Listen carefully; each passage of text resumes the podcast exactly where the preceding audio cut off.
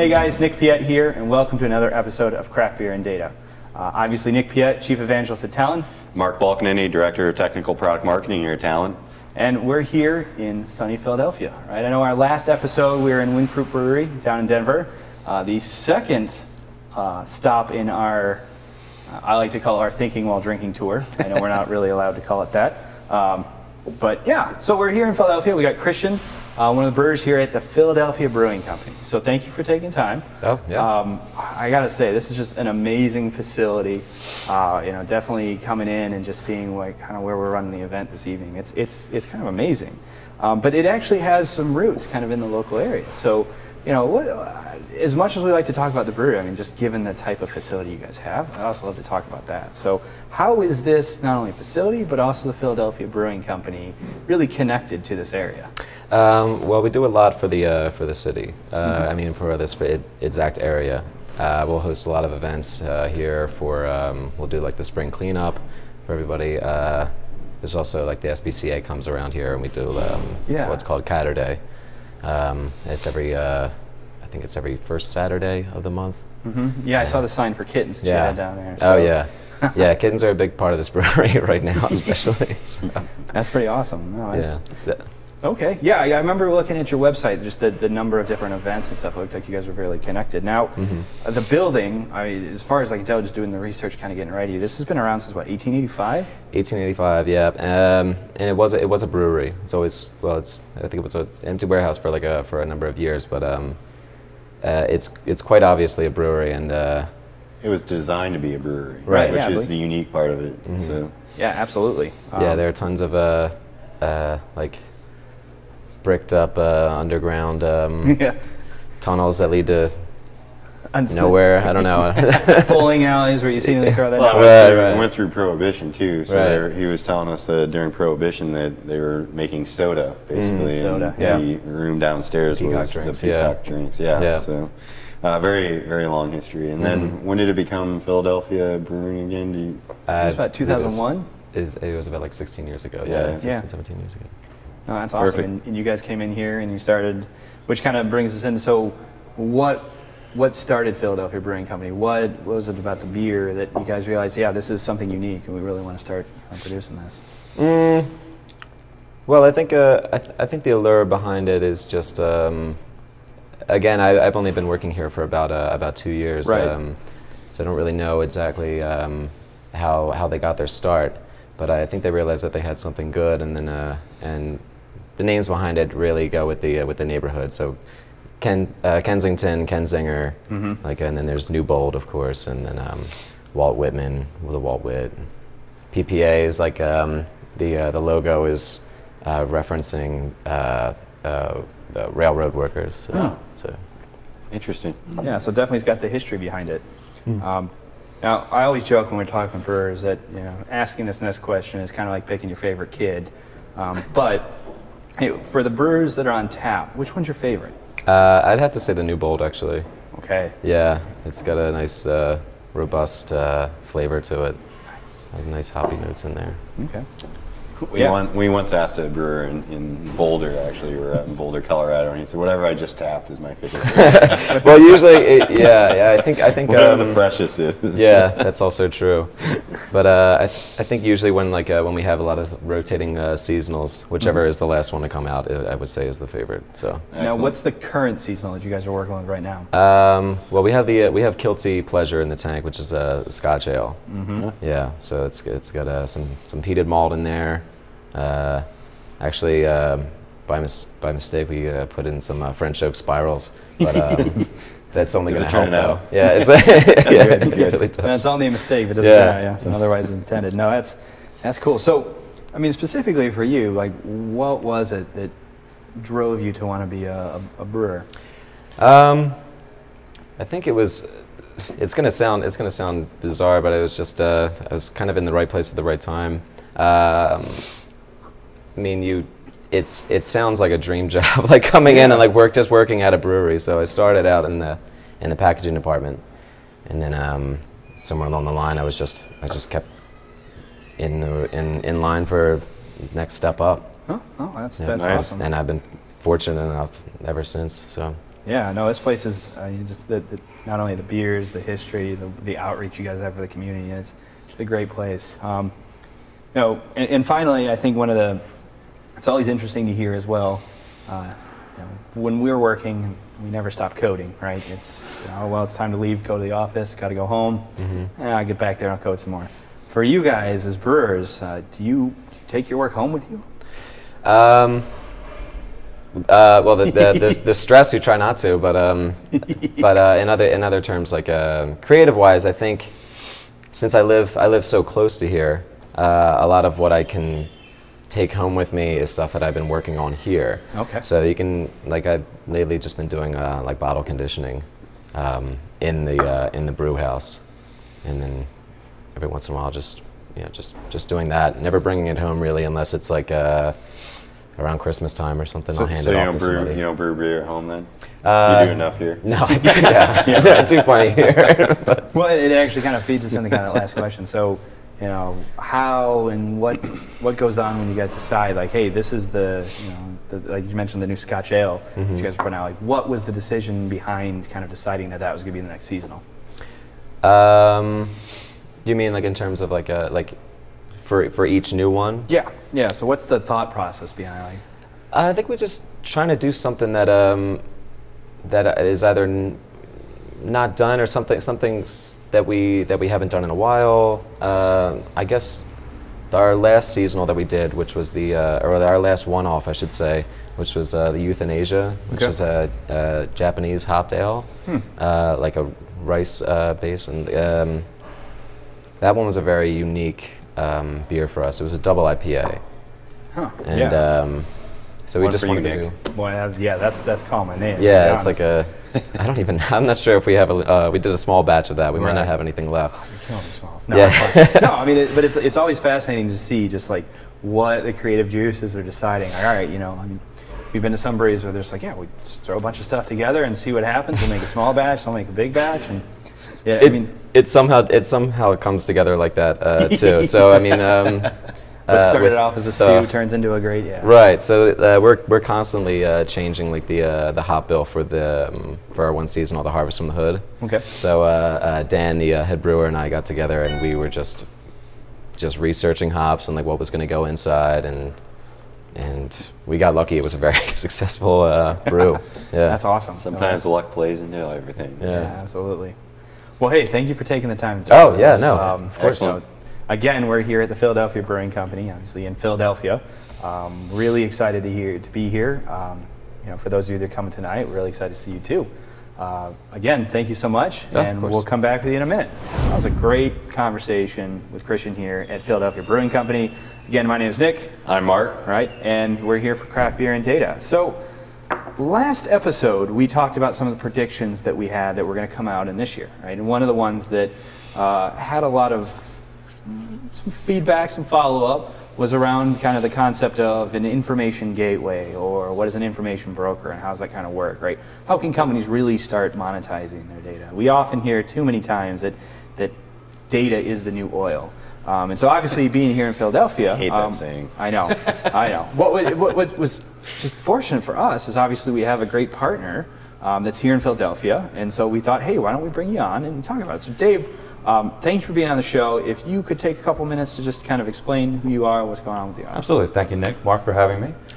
Uh, Dave Taddy, uh, CEO and founder of Integris. We're a, a local uh, company here in uh, Philadelphia, and we help companies monetize their data.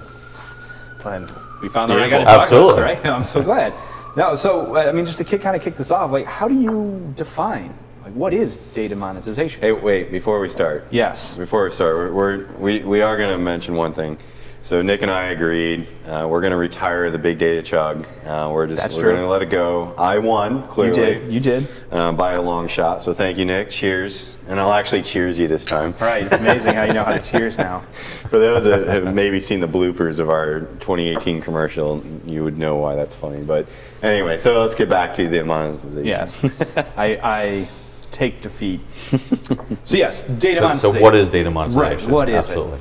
So, um, you know, you, you led off by talking about the information broker, and, and you know, um, traditionally people think of data monetization as let's get our data and sell it. Right. So uh, nowadays, that's uh, evolved a little bit to really talk about how do we extract value from our data.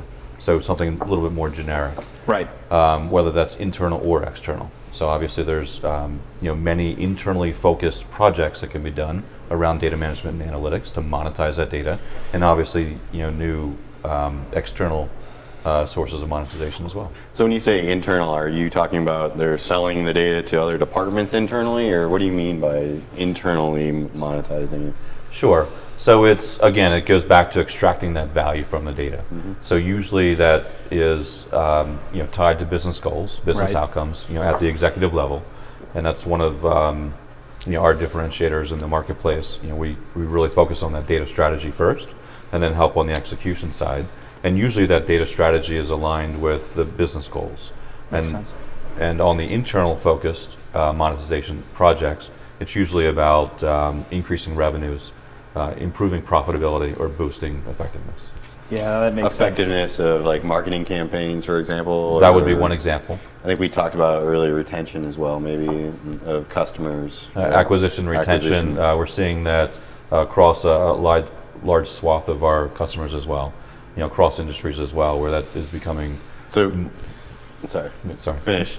becoming uh, more and more uh, critical, you know, Yeah. where they're, they're really uh, understanding the, the value that can be you know, brought by data. So, so basically, they're, they're taking better advantage of data that they had, or, or maybe they didn't realize they had to in, to improve those those internal goals, right? Exactly. You know, if you if you look at you know the progression of data, you know, over the last you know five or ten years, you know, everyone was under the mindset I need to just collect all my data, but no one really had a goal for it. You know, they didn't really know why they were collecting it, but Wouldn't be they the first time we've heard that. they, right? they, they knew that they had to collect it. yeah. So First thing that comes to mind is swamp, but Yeah, we it- won't go there. exactly.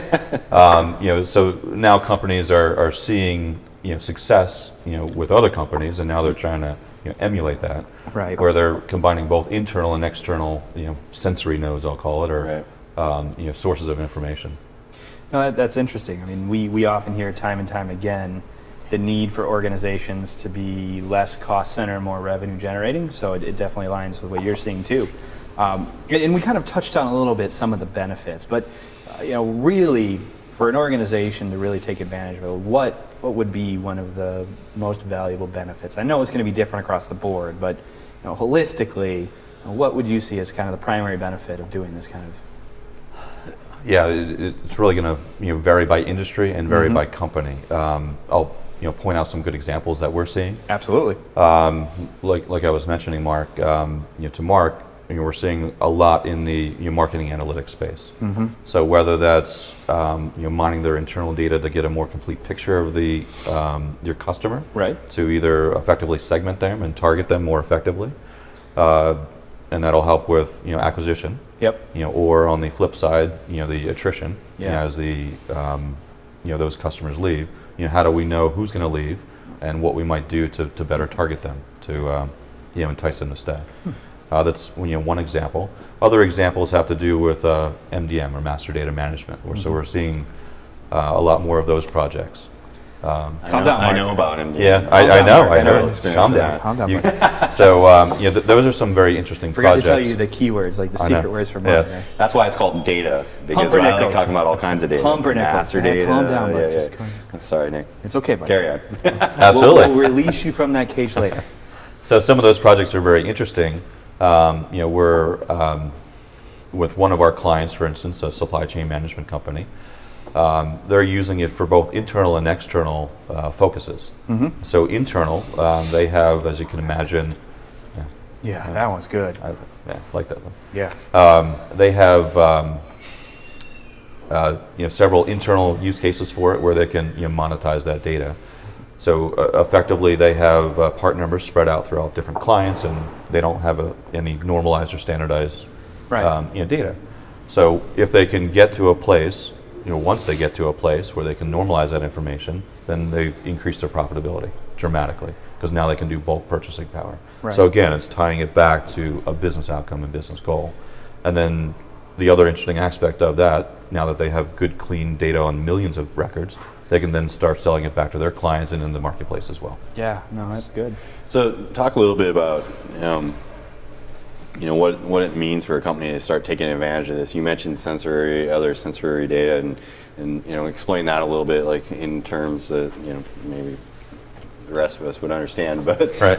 but uh, you know you know I you know I've done in my career I've done a lot of uh, business intelligence and data warehouses and ODSs and data marts and this and that and all around reporting on you know the historical data, the transactional data, and you know financial reporting and things like that, or maybe maybe if you know I'm really forward thinking, I was you know I once did some segmentation of, of you know what we called our customers or doctors in that case, but those were our customers. So you know everybody IT departments are really good at that. Like we're all really good at setting up our data warehouses, our EDWs, or CDWs, and whatever you want to call it, Ws, right? But when you start taking, you know, when you start thinking about monetizing data or thinking about these new sources of data and taking advantage of it, what do you, what's, what's the big challenges for IT departments today to start doing that? I mean, it, it's not something I think you just start doing overnight, right? You just don't wake up in the morning and say, hey, I'm gonna, I'm, I'm gonna start taking care of sensor data, right? Or I'm gonna, you know, jump on Facebook and pull all the data from there, or twit, Twitter, Twitter, Tweeter, tweeter. Tweeter. I love it.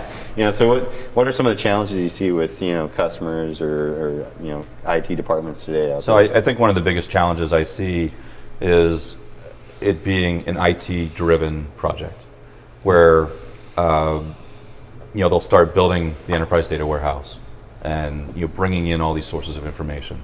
If they wanted to uh, go after a marketing project, maybe they'll bring it in from Adobe Analytics and you their email system and CRM system, just to aggregate it all.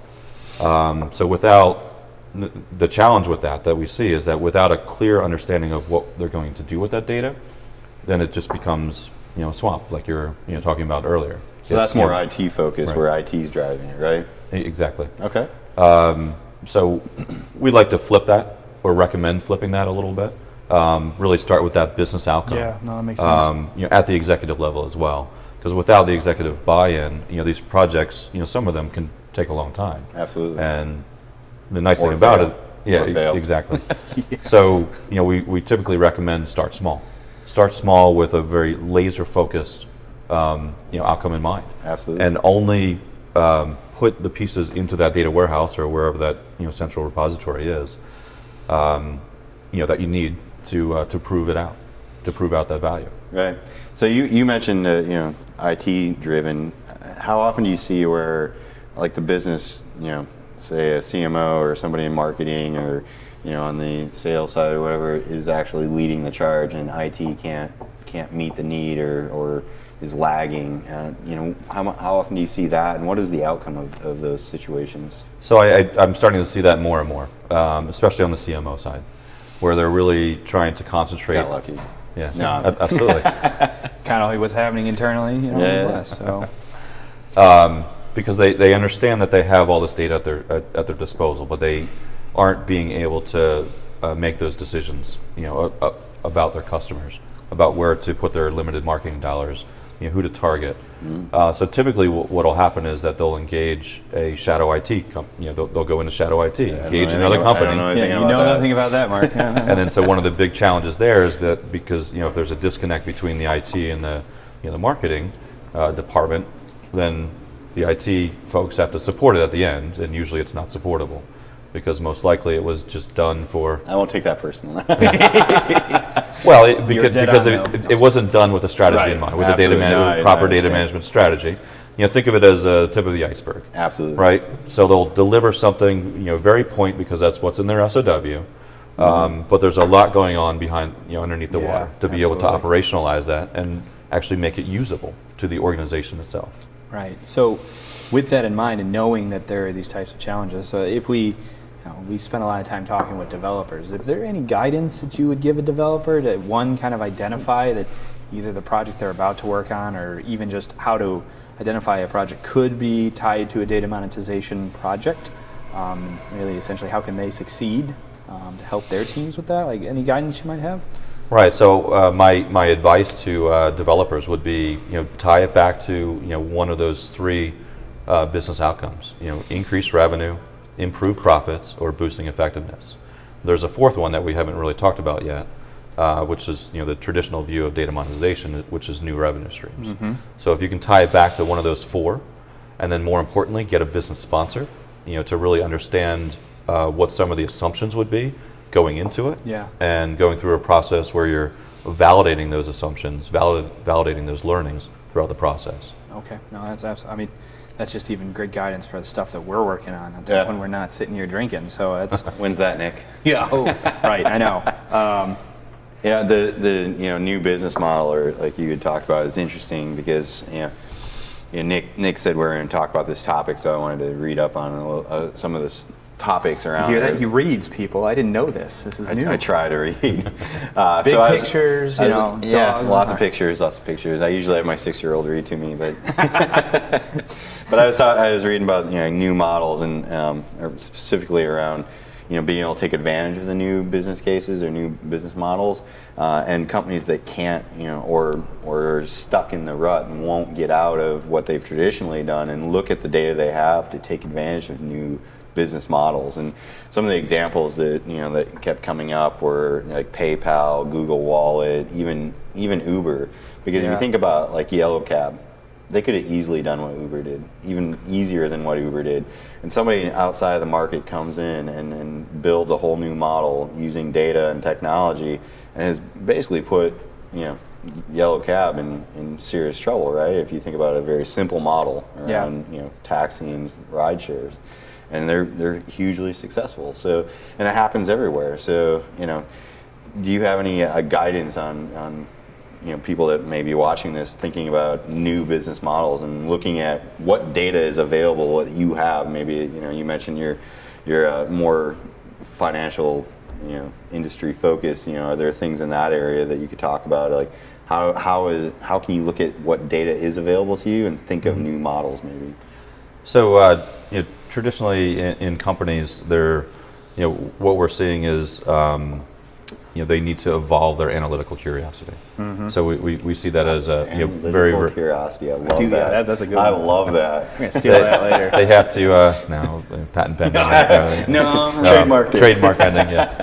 i love that So to, to evolve their analytical curiosity, you know, is is one of the big challenges as well, you know, in these organizations. And you know, as they start small with the internal data, you know, they start asking all those questions.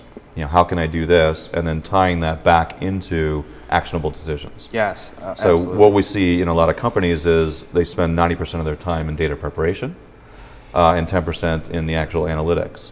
And then usually we come in and say, great, you know, we can obviously help you with the, the, the data preparation, you know, with our partners Talend and, and uh, other technologies, you know, for data storage.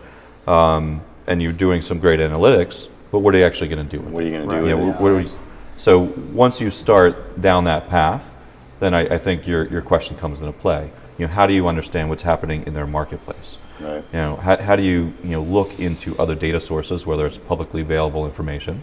You know, for instance, in the banking space, you know, you can, you know, download information on every bank about how many loans they've done.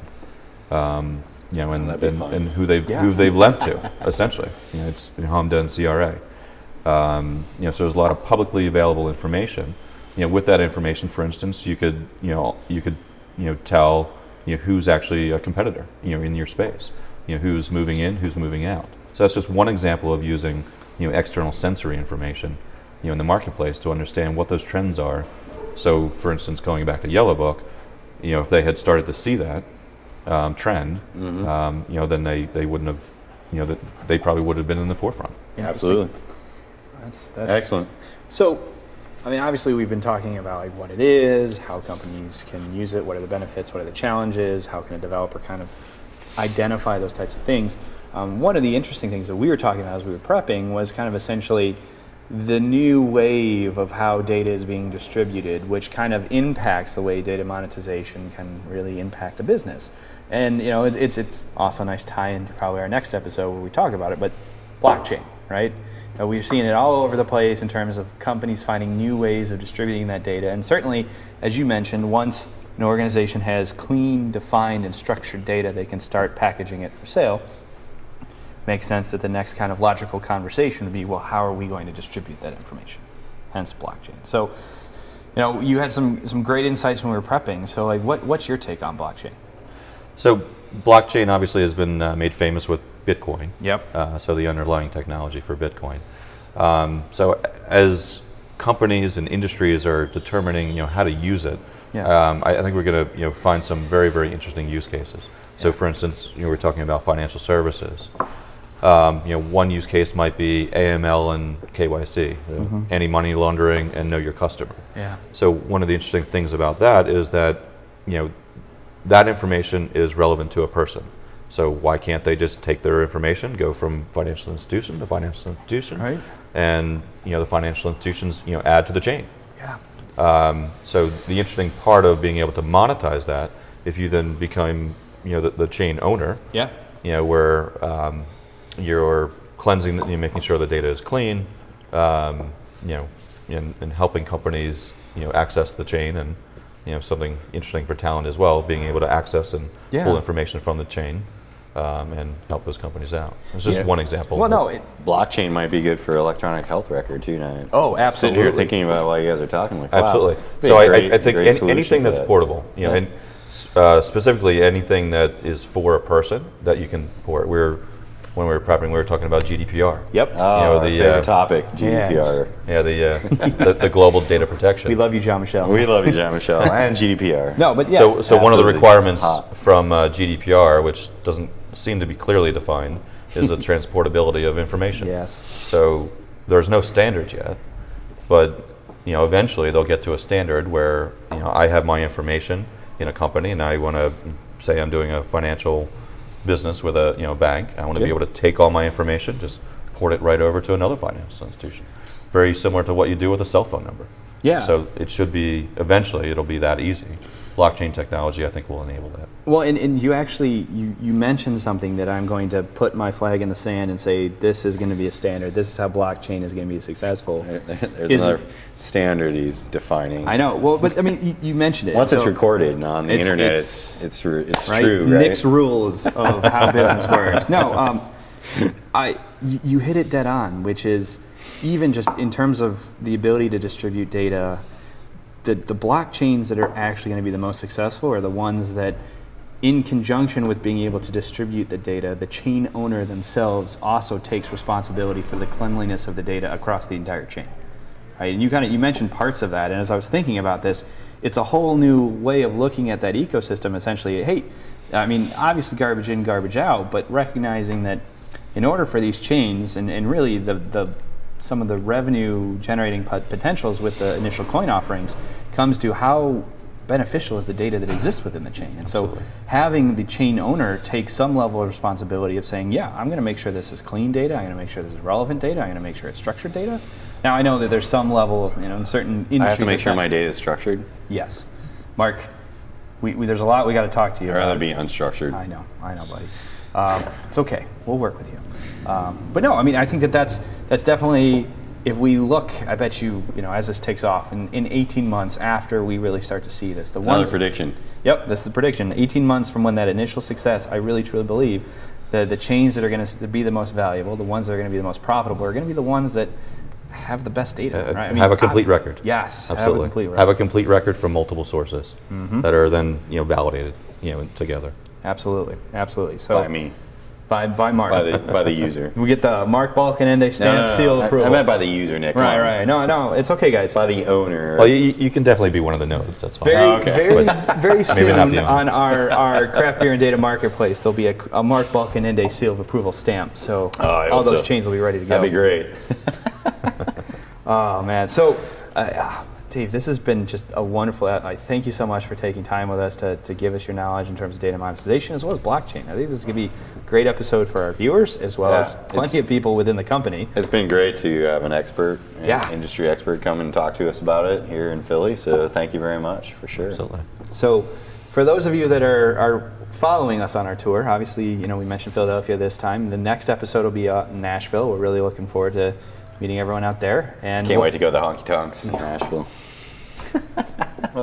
You'll fit right in with your black shirt. I, yeah, I will be treated. get you a cowboy I will be treated like a local. I will be the first to I'll, admit. I'll I have to bring my plaid shirt from. I will. I'll bring my cowboy boots and my hat. And we'll uh, we'll go. I'll enjoy it. But you know, for those of you that are, uh, again, we thank you so much for watching this. This has been another episode of Craft Beer and Data. until the next one. Mark, can you Dave, and Dave? cheers. Cheers. Cheers. I figured you knew how to cheers. I got to work with this one, so it's a learning process. Thanks, guys. See ya. Thank you.